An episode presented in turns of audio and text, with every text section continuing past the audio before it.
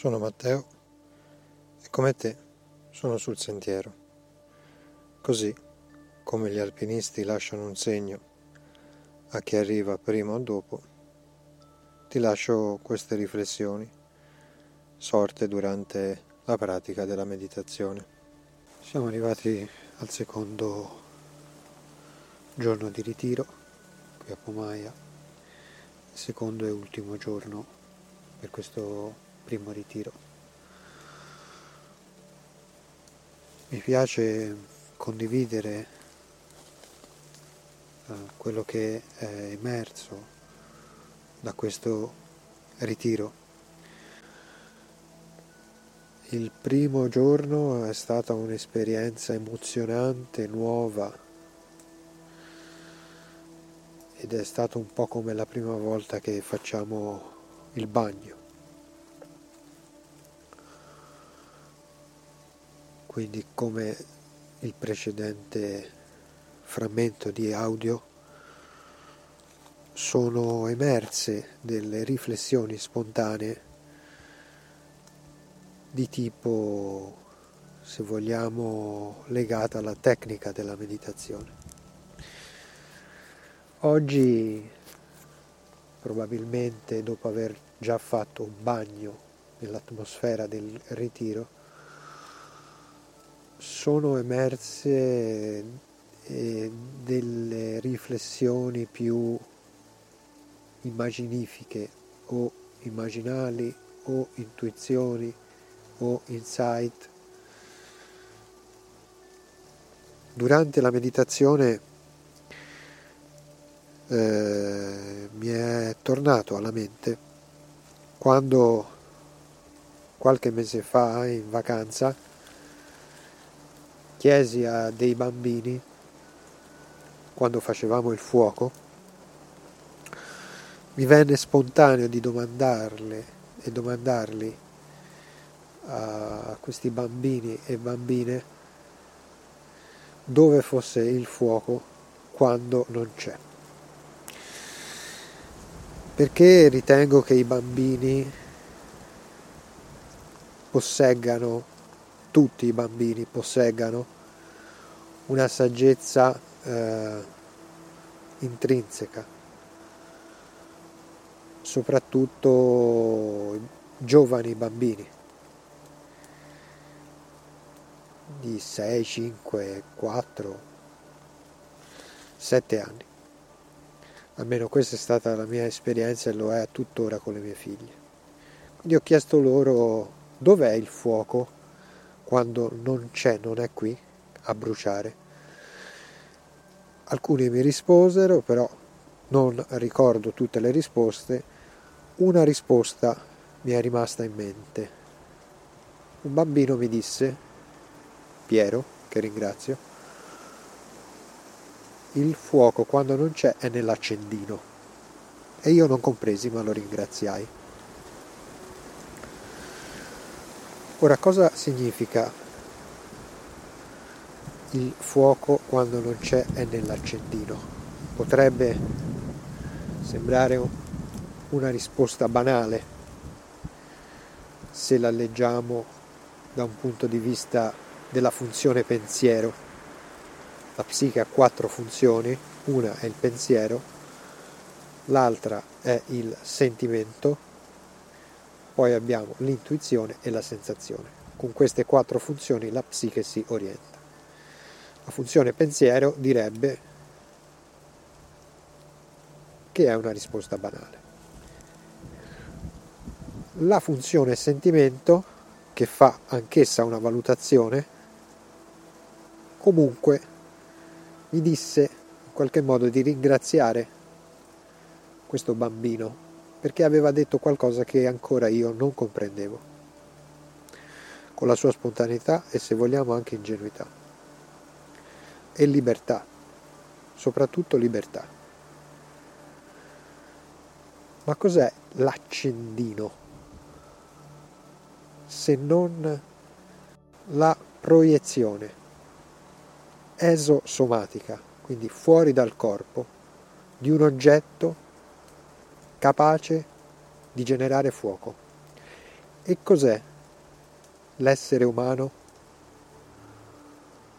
se non anche tra le tante forme che può assumere colui o colei che può sprigionare fuoco, calore, scaldare o anche bruciare. Quindi dov'è il fuoco quando non si vede? Non è qui a scaldarci o a bruciarci a seconda dell'intensità del fuoco, nell'accendino. E cos'è l'accendino se non un corpo che contiene una sostanza che se sfregata genera luce, calore o può anche bruciare se mal regolato. E dunque cos'è il fuoco? Il fuoco cos'è? Non lo so. Ma ci sono molte numerose, svariate forme che può assumere il fuoco. Il fuoco è quello che ci consente di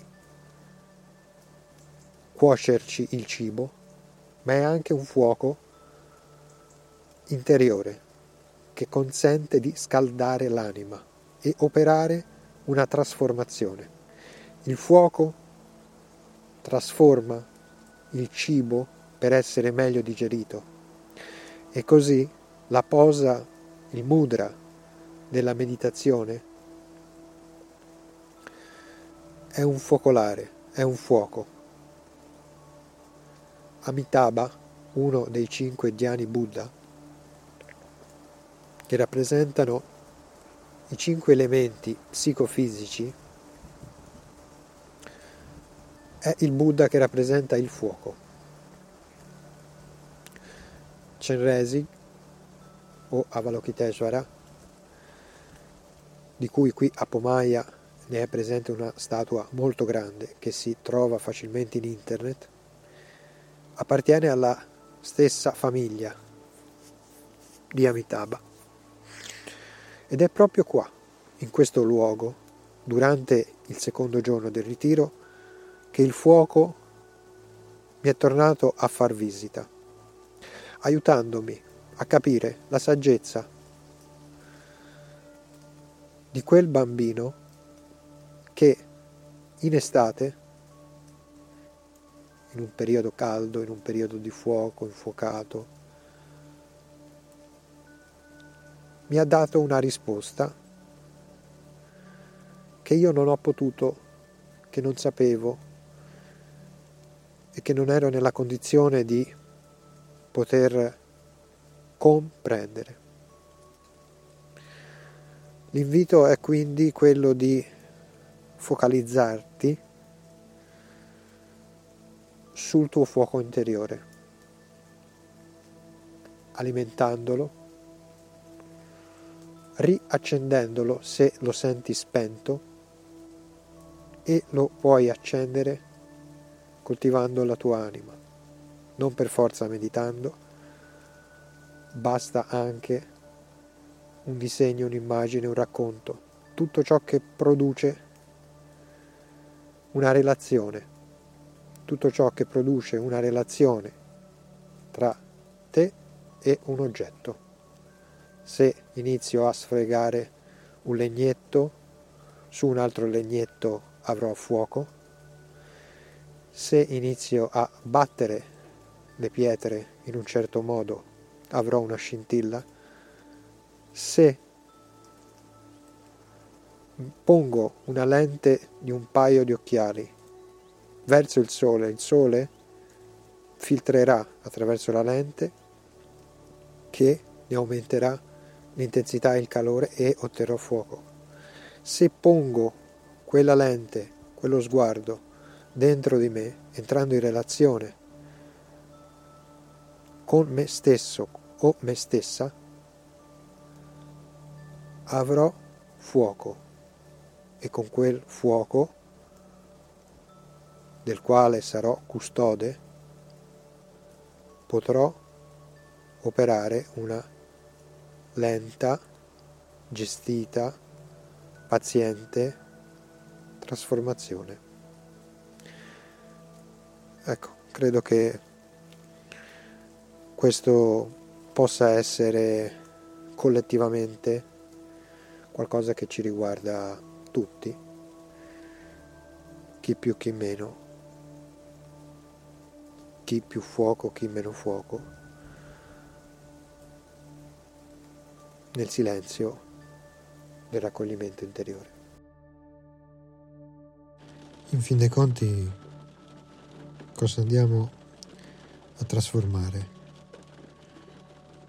se non i significati che ci abitano, i significati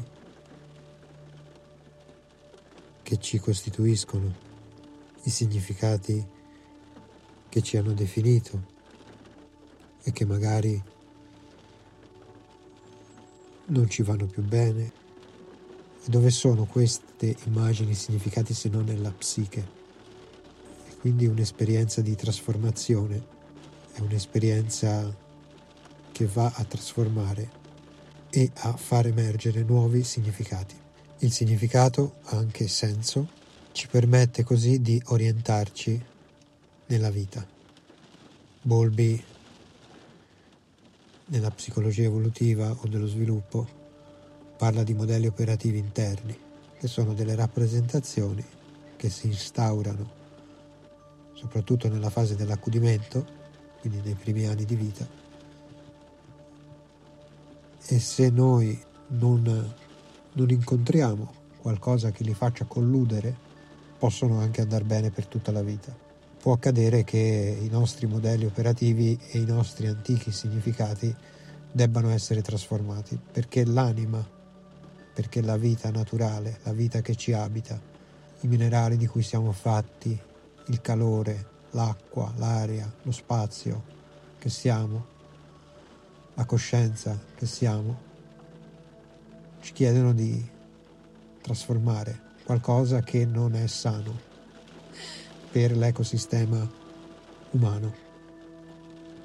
Ecco dunque che le esperienze interiori o anche esteriori vanno a toccare e a trasformare, si spera in positivo, quei significati, quei sensi cinque sensi, appunto, sensi della direzione, sensi del muoversi, che ci permettono di procedere nel mondo, il modo più consapevole e dunque più adatto a noi.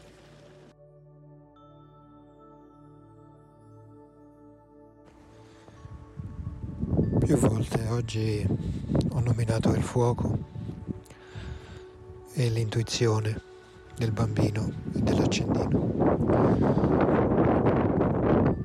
C'è un po' di vento, non si può sentire.